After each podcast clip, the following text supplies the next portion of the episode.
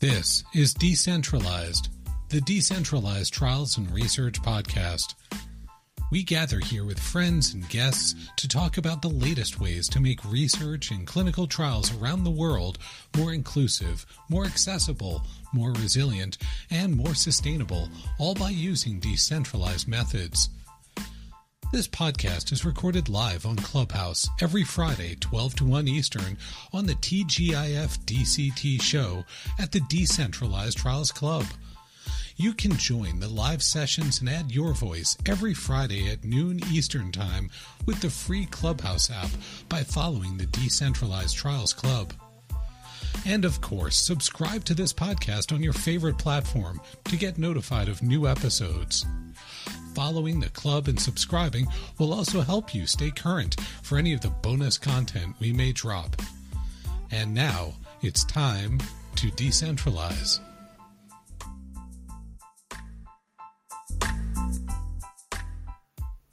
Hello and welcome. You've landed on the TGIF DC gathering here on Clubhouse Live every Friday, or you might be listening on the decentralized podcast on your po- favorite podcast platform. Either way, welcome. You're joining this week for a conversation on resilience and resilience frameworks in clinical trials. And what even are we talking about? Well, to me, I think a lot of this conversation leans into the predictable, unpredictable things in the world today. And when we're starting up a clinical trial, in January of 2024, and we think it's going to run for two years globally. What are all those factors that are going to stand in the way of a research participant being able to reliably and predictably get to a research site for access to investigational medicine, to be able to share data on efficacy and safety and enable other types of important measurements to take place?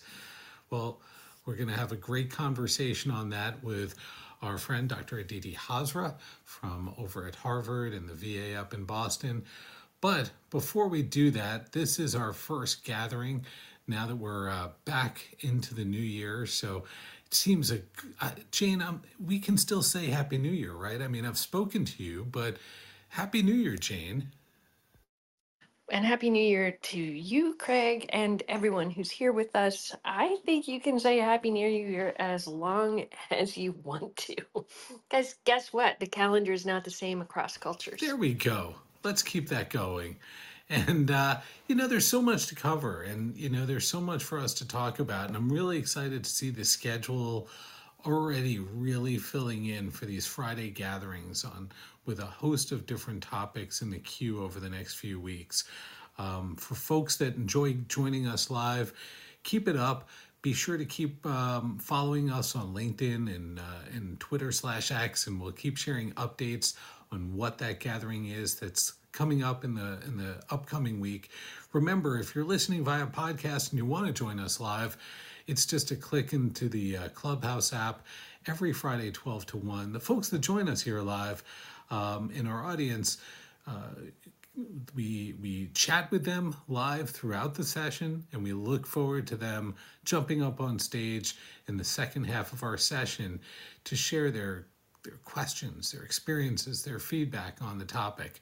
But that doesn't work for everybody, either because of time zones, work commitments, or otherwise. And for others, they enjoy maybe listening to us at 1.5x in the car. And for that reason, the decentralized podcast is a great one to follow, whether you're uh, on the uh, the Apple Podcast app or um, Spotify or wherever you like to listen. Uh, Amir, what did I what did I miss as we get things going here today? Um, as usual, didn't miss anything, but I would just say just two things to get us going. One is um, if anyone uh, is interested, they should definitely look up um, Craig's LinkedIn um, feed. He has a great post on sort of thoughts for this beginning of the year. I thought they were really, uh, you know, rounded and really well written. So I recommend you look at that if you haven't. And then um, just to kick us off, I guess when I thought about this topic uh, beforehand, Craig, and I'm really looking forward to uh, speaking with our guest, um, is that you know obviously the pandemic really showed up kind of the issues with resilience in uh, clinical trials. But I think since then, whether it's wars or other things that have been going on, all I ever hear from my friends, you know, running trials, is that it's a real challenge that we really haven't solved for at all. And our resiliency is really challenged and is going to be challenged going forward. So it's a very important topic, and I'm really glad we're addressing it. It's it's it's a great point because I, I feel like in our industry, pre-pandemic, we did talk about disaster preparedness and you know what happens when the data center is offline and what happens if there's a, a computer hack uh, that takes the systems down. But I feel like this is maybe it's an extension, maybe it's an adjacency, and so I'm really looking forward to to getting into that together with Aditi. Some of you may know uh, Aditi's name from our annual meeting. Uh, she was instrumental in bringing in a tremendous and important patient voice into our conversation as Aditi was able to uh, link in um, and, and enable us to really put together an awesome video with an investigator and a patient who could share their story about being impacted by the war in Ukraine and how that affected a young woman's clinical trial participation as she was um, cut off from her research site and um, needing to um, to to leave the country, um, and how the investigators were able to step up and make sure that there was continuity for her, um, both within the country when she couldn't get to the site, as well as continuity for her as she transitioned um, from Ukraine to Poland. And so that story was really downstream of Aditi's great, you know, visibility, expertise, and connectivity in this uh, in this on this topic. Very grateful to have you here, Aditi. Welcome. Thank you, Craig, and everyone. It's a delight to be here. So, for folks who have not had the pleasure before, Aditi, share a little bit about your your work and your background, and maybe what's led you down this particular topic this week. Absolutely. So, I'm a cancer researcher, and I am currently at the Harvard Medical School and trained at the Harvard School of Public Health. My journey to this topic started when I was doing my PhD in Houston at MD Anderson Cancer Center. We experienced floods and hurricanes and had to continue care for our patients as well as studies that were ongoing. So imagine you're given a 30 minute warning to leave your home. What would you pack?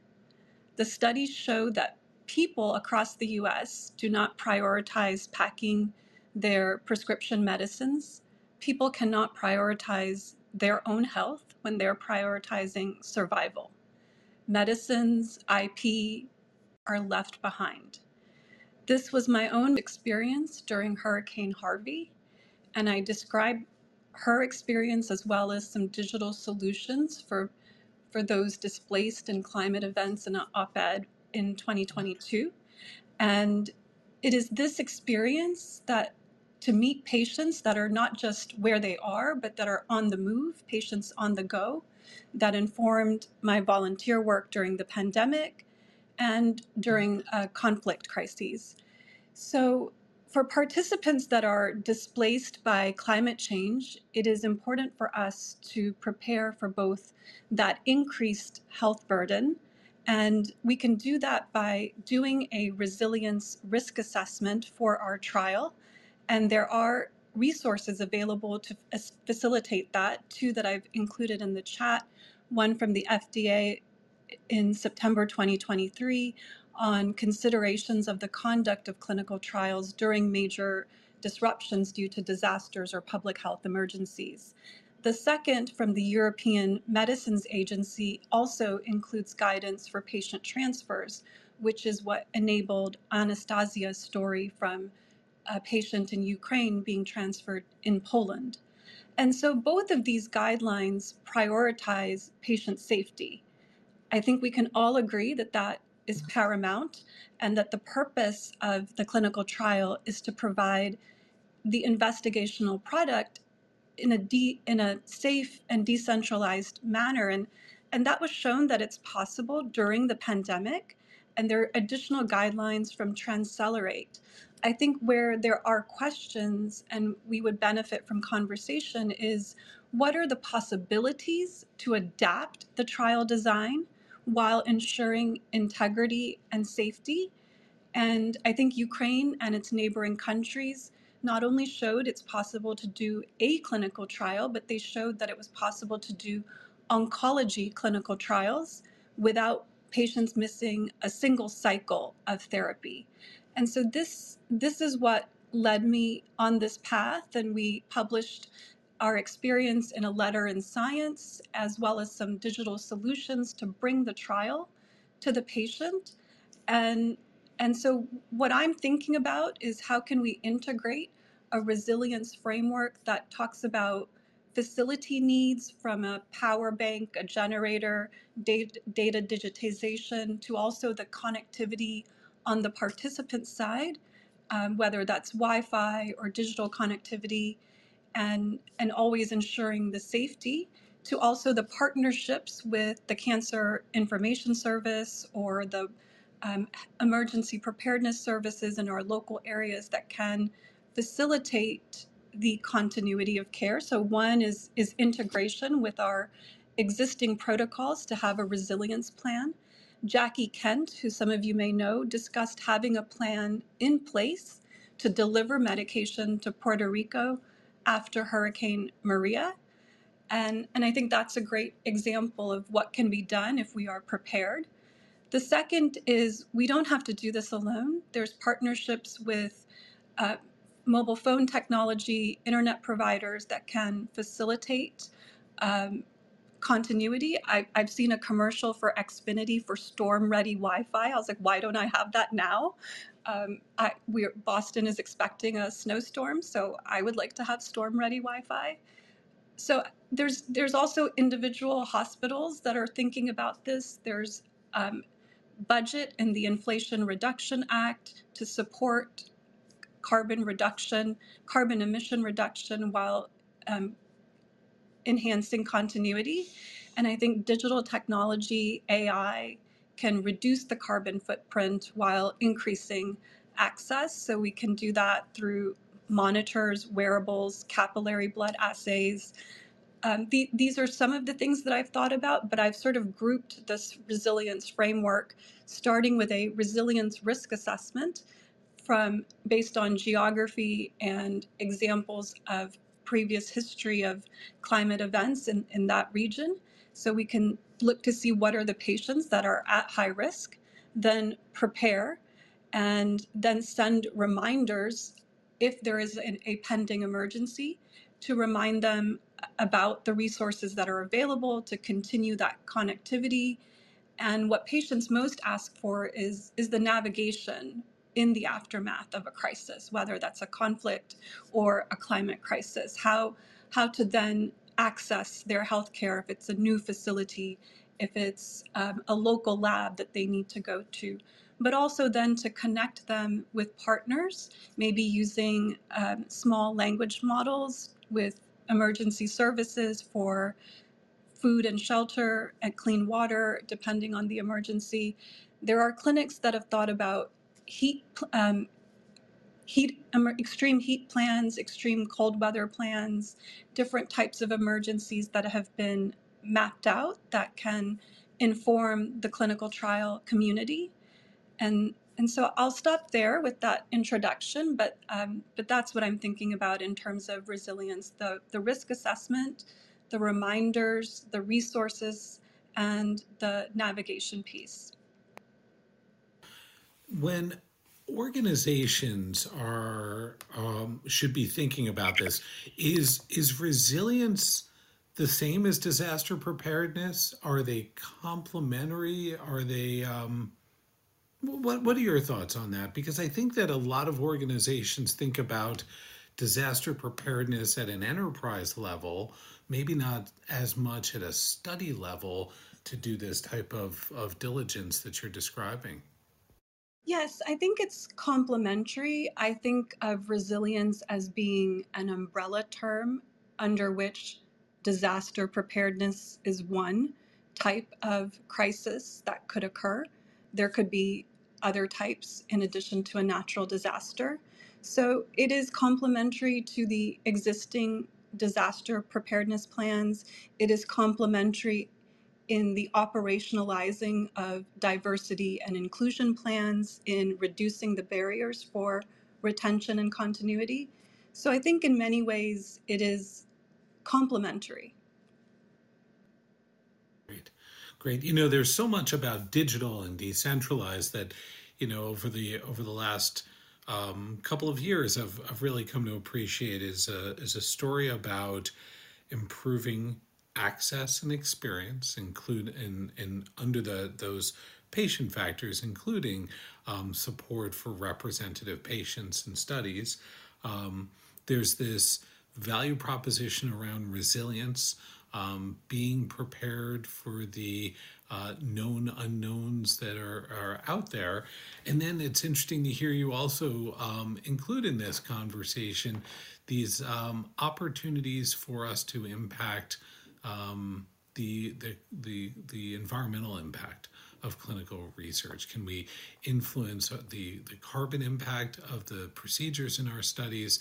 Um, you know, sometimes we think about things like uh, clinical trials and we'll say, well, there are three things we want, but you can only have two, um, right? Time, cost, and quality. You, you can't, you know, expect all to win in all three. You're going to have to compromise in something. Can we, do we have to compromise here or is it, does it really seem like some of these tactics that we're talking about can really help with all three improving access, improving resilience, improving um, carbon impact? So we have to prioritize patient safety. And when we make that the priority, then we are not making a compromise. And, and actually, the investment early on may reduce time, site burden, and, and uh, while improving quality in the long run. Jane, what are what are some of your thoughts based on what you're hearing so far? Do you want to get start to get uh, granular around some of the uh, elements of the framework that Aditi was mentioning? Well, honestly, I'm kind of still back at one of Aditi's first statements and thinking about my family's go bag, Aditi, because I live in a I, I live about mm, 500 meters from the San Andreas fault line. So a go bag is real in our life. And you just pointed out some things that I need to put on a list that goes into the go bag. But it makes me wonder like, as we send out support materials for clinical trials, um, do we want to help our study teams know how to get that list ready for their own clinical trial go bag and and where would we help them get started Absolutely. I, I'm thinking of the on the go bag for my own family, and in doing so, expanding to this clinical trial framework. I also looked at MRCT and other frameworks that are out there, other toolkits to sort of synergize.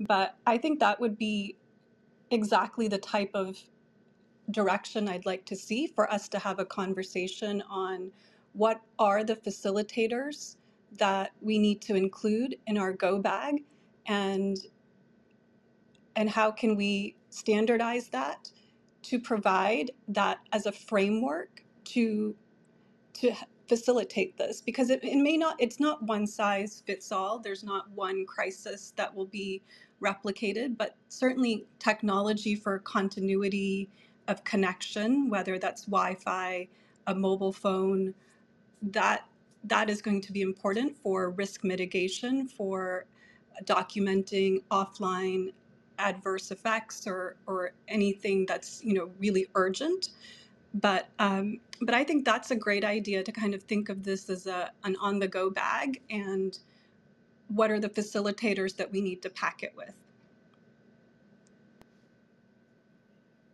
Mm. and and it also makes me think like how do you help teams study teams get this on their minds because they're, as you know, they're dealing with 50 different balls up in the air in study startup. So, how do we make it easy for them to include this ball in the startup, knowing they don't necessarily need to deploy it on day one? I think we could start with um, maybe a sort of template that we co create in a small group, a, a circle, if you will, the diversity circle here. And and maybe start with a version one that we share with teams or or a specific site that would be interested in piloting the benefit of having a framework like this and then we can iterate and once it's improved help teams by by sharing the best practices Oh, I love that idea, of course. And and it's a great strategy. Um, I'm also thinking a little bit uh, 923 further upstream and thinking, Aditi, since you have really devoted time to this, what would you advise in terms of practicalities when study teams, and these are cross functional, are thinking about building optionality into their trial protocols to accommodate resilience? And the reason that comes to my mind is during the pandemic, of course, there were all sorts of protocol amendments to back end the resilience in. So, how do we get ahead of it without making it complicated within the protocol itself? Is there a template or are there language tools that you would send people to use, or how are people thinking about that? I think that's a great question. I think both the FDA and the EMA guidelines provide a priority of patient safety as the anchor. And then if we start from there and we think about what are some metrics that we can prepare on, perhaps if it's geographically based trial, what would be evacuation routes? What would be partner facilities? What are the um, opportunities to partner with local labs in that area? Often, federally qualified health centers serve patients in, in crises but may not have the resources. So, we can partner with community hospitals. It could be a win win, for example. Um, if we know in advance what are the referral pathways, the local labs, the local physicians that can help with continuity of care in a crisis. So I think that's that's one thing to map out is is the referral pathways. Then second is is this risk assessment. Are certain patients more at risk to a natural disaster based on their geographical location? Then we could prioritize having some resources and uh, technology support for for those individuals. Then the you know the cold storage of medicine I think is also important to think about. But um, but the other place we can also think about is the data digitization that's there, the interoperability, and do we need to transfer patients um, if to another site? And if and if we can think about those few things, then I think that could help teams get started. But in terms of you know what what to pack in our to go bag, those are similar to what hospitals are also thinking about in terms of generators, portable chargers, cooling equipment, heating equipment, air purifier, face masks, sanitizer, and clean water in most emergencies are necessities. And then maybe this is too weedy, but have you seen efforts to accommodate for this resilience factor in the design so that proactively the protocol spells out you could do this visit in person or you could do it in telehealth? Or do you think that's just opportunistic? So do you think people not necessarily planning for resilience, but if they're building optionality into the protocol, is that going to help us achieve this resiliency? If we build optionality into the protocol, I think it will enhance resiliency. What we have had to date in Ukraine is an adaptive design that allowed many trials to continue. Then during the pandemic, we did intentionally build in an adaptive design, and uh, we had some um, trials with vitamin D in, in both the US, Mongolia, and we had an adaptive design that allowed us flexibility and optionality built in. And that was very important in the completion of that study. Well, those are great examples. And it's making me think a little bit about the FDA guidance, which recommends that you do overtly talk about which methodologies you want to use if you're going to use DCT options in your trial. So I'll I'll pipe down now, Craig. Why, why would you do that? Amir, um, thoughts or questions on, on your mind based on the conversation so far? I mean, I would love to also uh, at some point hear from uh, all the everyone else in the room, whether it's the site level, whether it's at the pharma level, because I mean, obviously, historically, every protocol, you know, has a risk mitigation. You know, there's a risk assessment, and I think pre-pandemic, it wasn't, you know, it wasn't probably as robust as should have been around and thinking about natural disasters as, as much as we now realize with the pandemic, where it's kind of everything shuts down. I'm just curious to know from folks in the room, you know, what's happening in various organizations around that, because it's clear, you know, I mean, we clearly knew that countries may become involved in war, but when when the Ukraine war happened, I know for a fact that many studies were severely impacted because there are many many sites in Ukraine, for instance, but there was no backup plan. There was no sudden, you know, there were no other countries that could really make up. So many programs were delayed because of that. So clearly, we haven't solved for, you know, how do we at scale kind of become resilient. Uh, so there's the kind of the individual patient level, which we've sort of raised at the moment, but there's also like how does the, how does the trial survive, right? There's the how does the patient survive, and there's also can the program survive.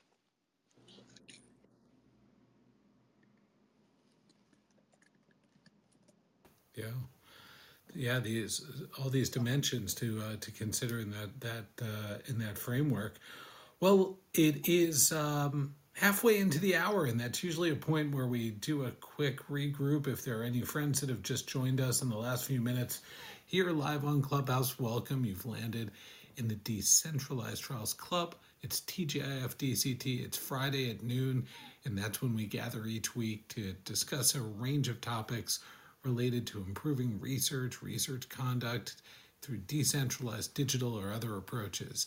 Um, if you're joining us here live, we're going to open the mic and just open the floor in just a minute.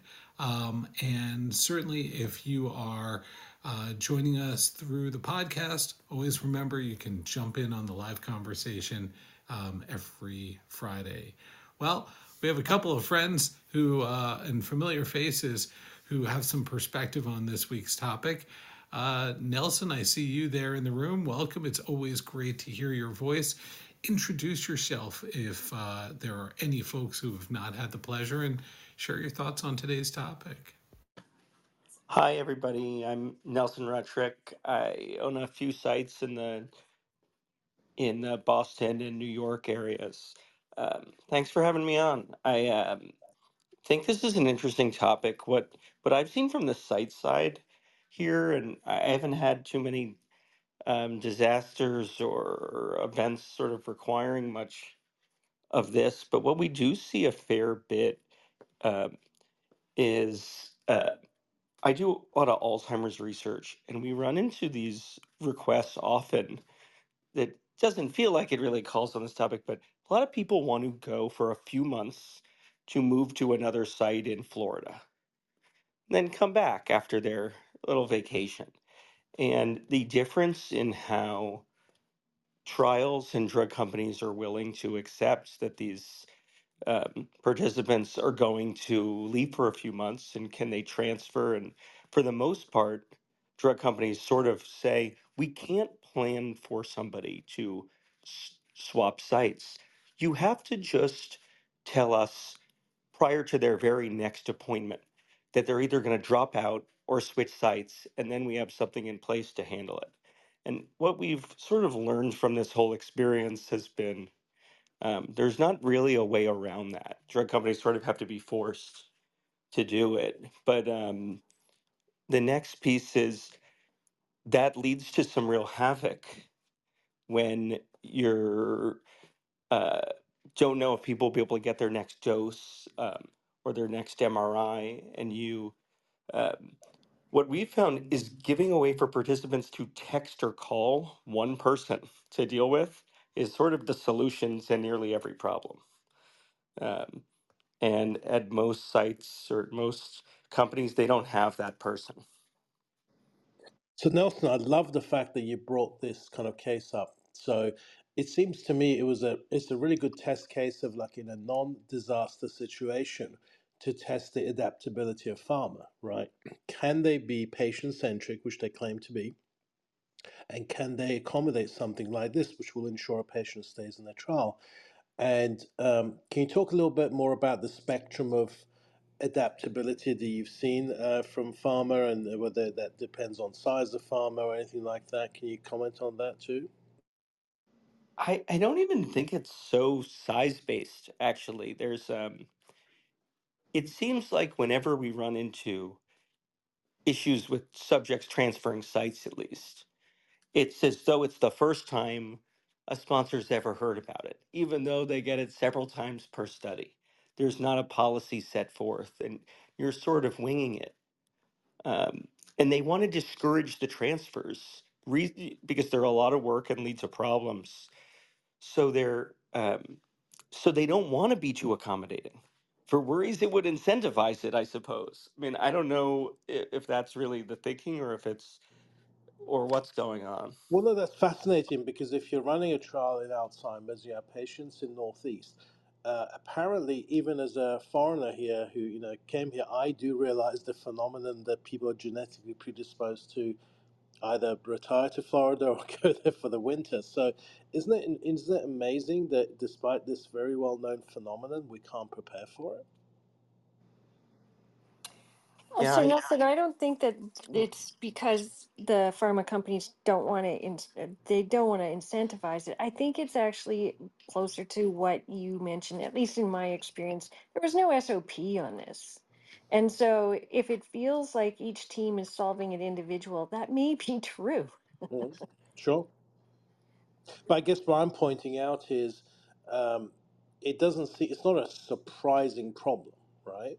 And you would think our incentives are to be able to, as much as possible, allow adaptability, which is our goal. I'm just pointing out that isn't it interesting that something that is pretty predictable, it, it, it does point out that we don't have the mechanism to be adaptable to it, it sounds like, right? And this is this is actually where the European guidelines may be beneficial because they specifically had guidance for international transfers and they made some mod they all adopted some guidelines that allowed for a more streamlined transfer from patients from Ukraine. They expedited the approval timeline they digitized the process, and as Nelson said, there was 24/7 there was a 24/7 communication channel put in place for stakeholders to be able to reach a person in the territory of Ukraine for any any of the 451 patients that were transferred um, within country and internationally in 2022. So that that reference might be helpful in thinking about how can we simplify the requirements and um, digitize the process and expedite approval.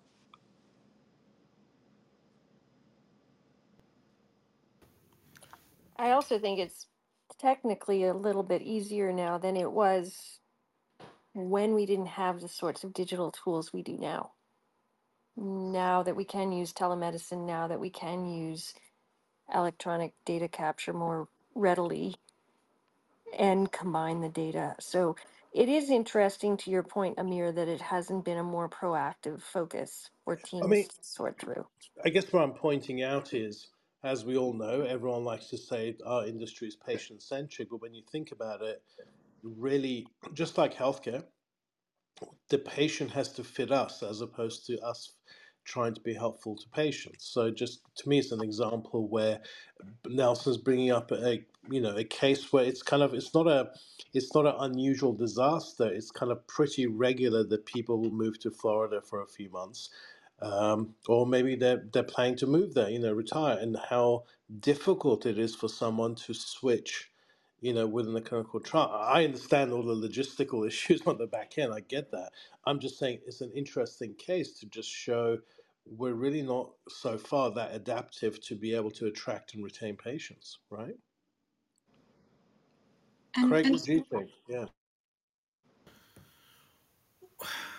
it's it, it's interesting right so yes we we we're not we don't have resilient systems that let us be agile and give flexibility for patients it's hard for us to enable choice and flexibility just between the paths of of, of a home visit versus a clinic visit, nevertheless, the ability to shift from investigator site in New Jersey to investigator site in Florida and then bounce back to uh, bounce back to New Jersey.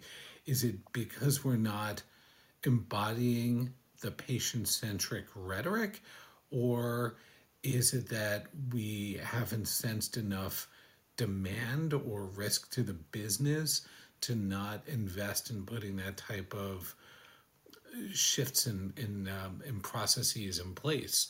I think you know the, the the the thing that I always find interesting about this topic of resilience is, you know, there um, if you can put things in place that solve a lot of different problems at once, right? You can extend the value of it, right? So if if you can have more flexibility around location, does that give you the ability to engage more representative patients? Does it give you the ability to be more resilient? Does it give you the ability to impact your carbon footprint and your ESG objectives? Does it give the ability for Nelson's patient to be able to shift down to Florida for a period of time and come back? Are there, uh, you know, are there enough wins from having that type of more agile, flexible process in place that maybe for one of those wins it would be a tough investment, but for all four of those, it it makes it pushes it over the tipping point. Right, in, in a Craig, I can give you, and I'm sure Nelson could, from a scientific point of view, 20 reasons why I could say no, right? From the site ratings uh, being different at different sites, etc. Like there's a million scientific, and where, as you know, very good on industry as scientists to come up with all the reasons why it can't work, right? That's a classic, the stereotype that we are. Uh, so there's plenty of reasons I could, I completely understand why it can be challenging. All I'm saying is, I think it's a really interesting case that Nelson brought because it gives us an opportunity to think through how can we be more adaptable. And I agree, technology will help a lot here. Uh, in a situation which isn't an, you know a natural disaster or anything like that, but it's a, it's a sort of an example of where we could utilize this as a way of actually thinking about being more adaptable that w- may help us when there is actually a disaster. I guess is my point. Let's keep this conversation going. Uh, I see our friend Archana is up here in the room. And remember, if you're uh, listening in right now and you have a question, experience, feedback on today's topic around resilience or even this location shifting, uh, feel free to raise your hand. We'll bring you up here on stage like Nelson and Archana. Archana, welcome. Please come off mute, introduce yourself for friends who haven't had the pleasure, share your perspective on today's topic. Hi, good morning and happy new year to everyone. Sorry I missed the initial few minutes of the call today, but uh, you know, I wanted to share um, from my experience what I've seen is um, pharma typically, um, sorry, just a brief introduction. I'm an independent advisor to the industry, uh, having spent the past 30 years in um, pharma, biotech, as well as digital health companies. And what I have observed, it's almost um, a reactive approach in most cases in the pharma side uh, when disasters occur like this. And that's when, you know, we would allow patients to be transferred or we would be open to having those conversations with sites and CROs, etc. Um, I think what Amir is is talking about is is, is I, I totally agree that even though pharma says we are very patient centric, it would um, you know from a solutions perspective, what I've seen, are two types of business continuity plans that have been put into place. One is at, let's say, the organization level. How will the organization survive the disaster? The second is at a portfolio level, and the third is at an individual study level.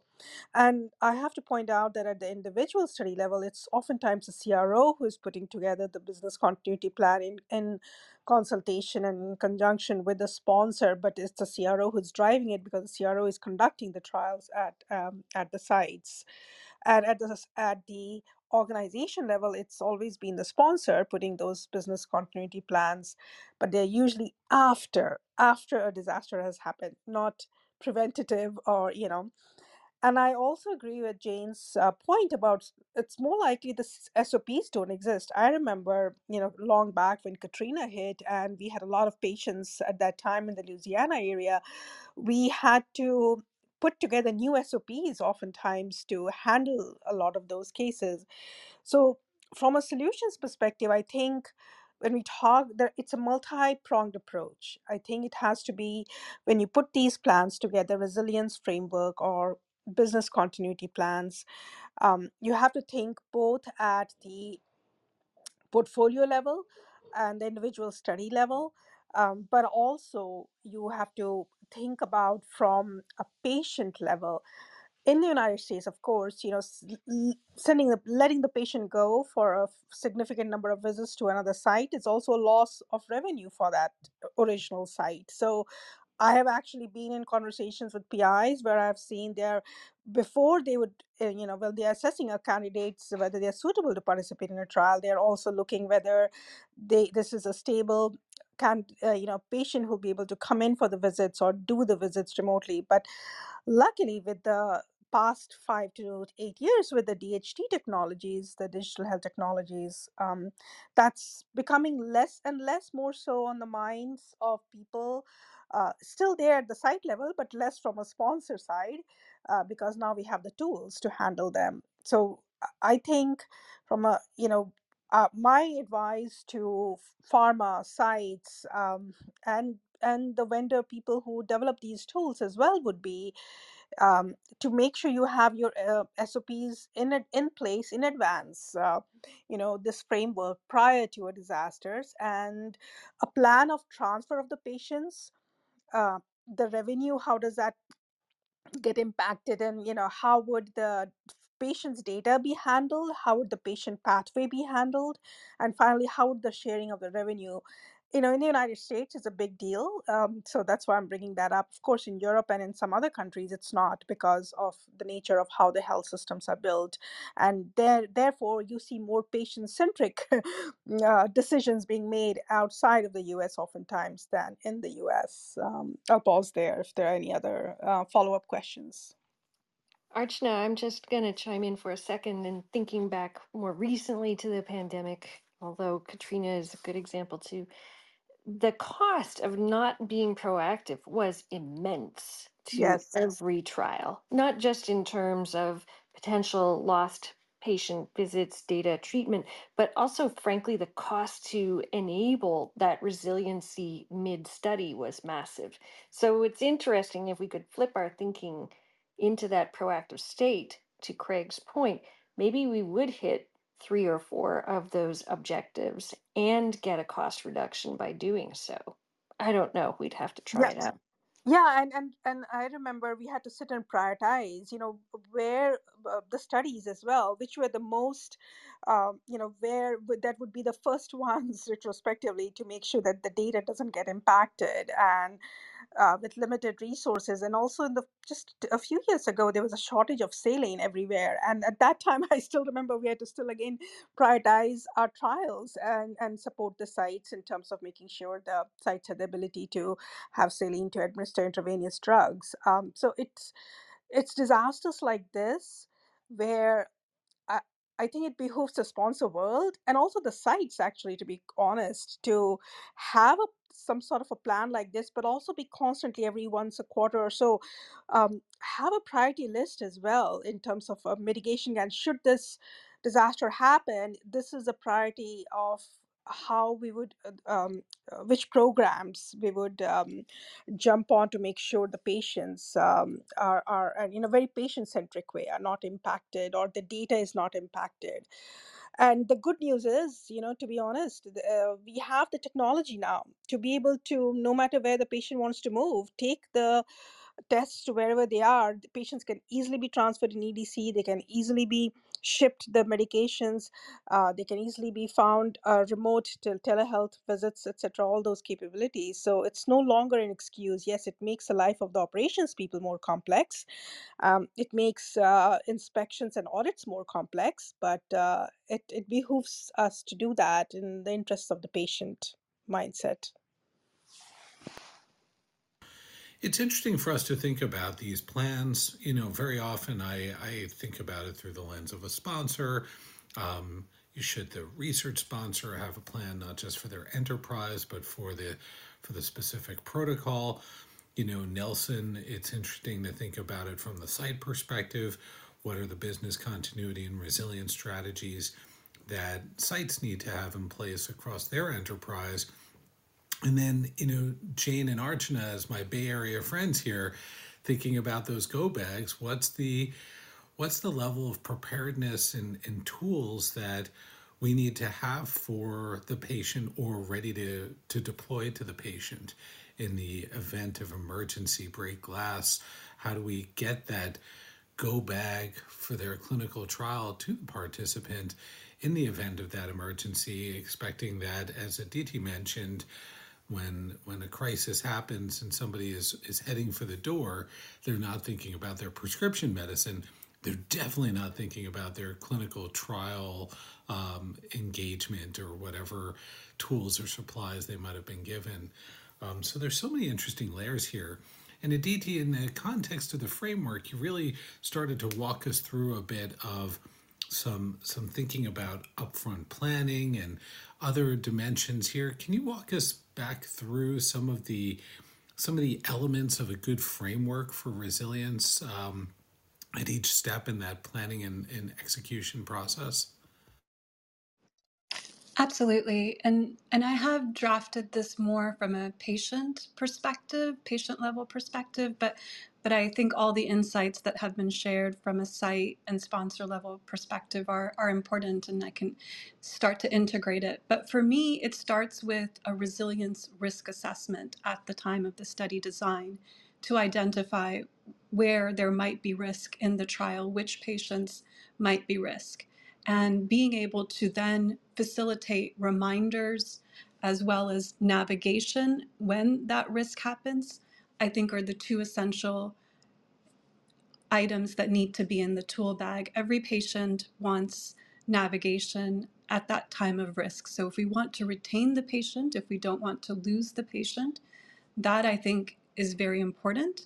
And I think we don't have to do that alone. We can integrate with emergency services to best be able to inform and, and help the patient in that situation, whether they're relocating for a crisis, for um, Alzheimer's care in a warmer climate, to visit grandchildren, for whatever reason.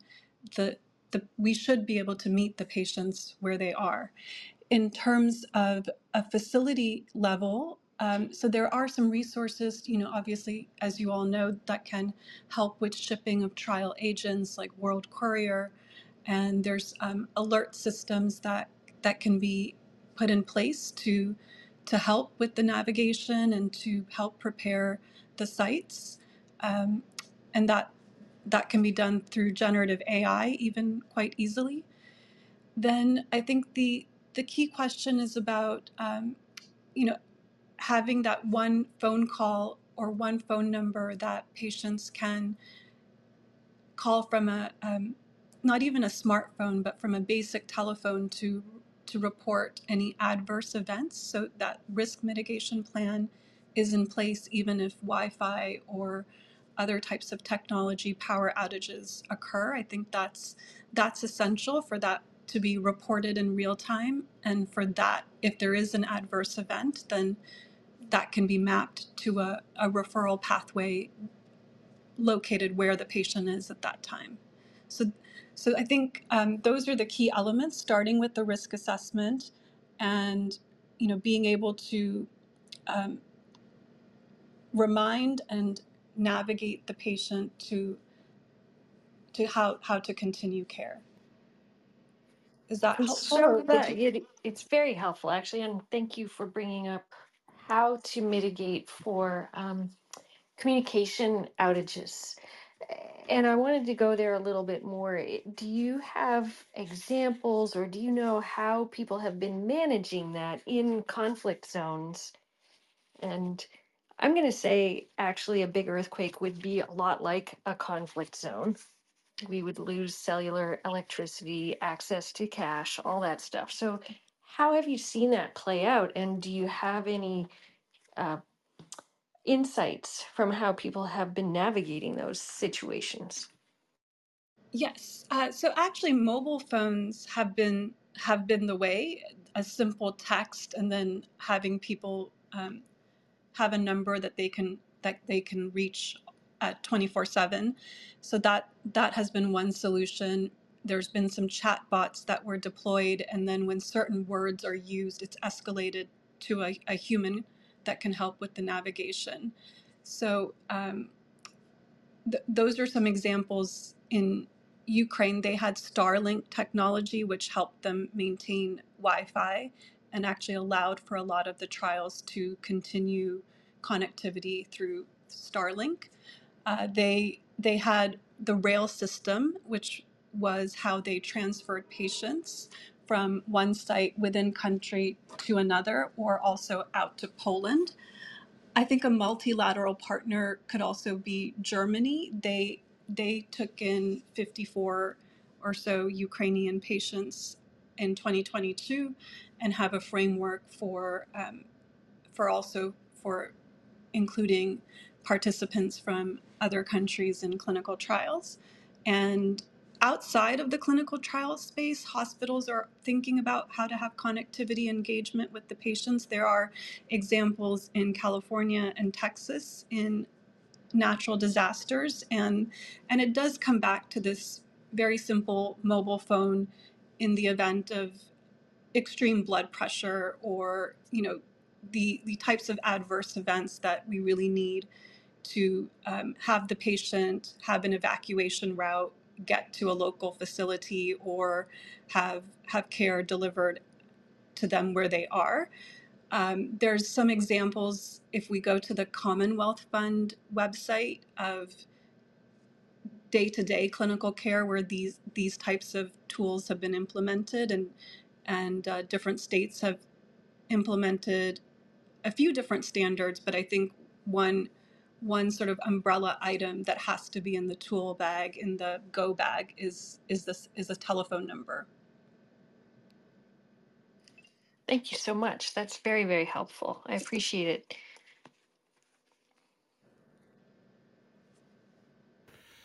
We only have just a couple of uh, minutes remaining here. If there are any other questions in the room, feel free to jump up on stage. I see our friend Ann Radcliffe dropped a question in the chat. Would love to see a risk assessment on every study. Do we already have a framework developed somewhere in industry that could be a standard for this? Um, I should note that um, Aditi's links that she dropped in the chat, we've also thrown onto LinkedIn um, knowing that some of you may be in the car, you may be listening on the podcast replay, so we'll make sure that those are available. Aditi for for friends like Angela that are thinking about uh, standards or templates here. Are there any other great resources you can point to? Let me see. Um, I might have to add them to the chat when I come across a few more. The the Harvard Chan School has been thinking about some resources for day-to-day clinical care and practice that could be adapted for clinical trials. But outside of the FDA framework and the EMA guidelines, there are not specific frameworks for clinical trials yet. But I'm optimistic. We know that it's possible now it is coming together to have all the voices included. And I really appreciated Nelson and Archana's comments on um, their perspectives. So I think we could start to create a framework that can be shared, but I don't, I am not familiar with one that is out there as of yet.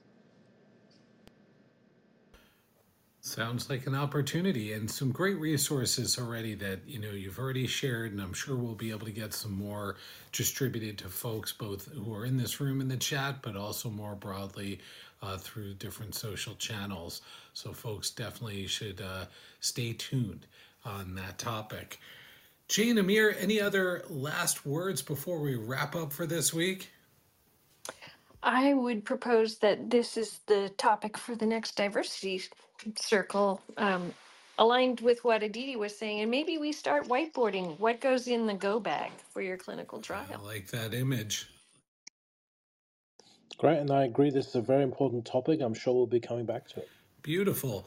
Uh, links that were shared will be also be included in the show notes for those listening via podcast. And if you want to mark your calendar for next week on the live gathering here on Clubhouse Friday at 12, we'll be talking about some artificial intelligence use cases. We're going to pick up on a webinar that Jane was a part of the other week.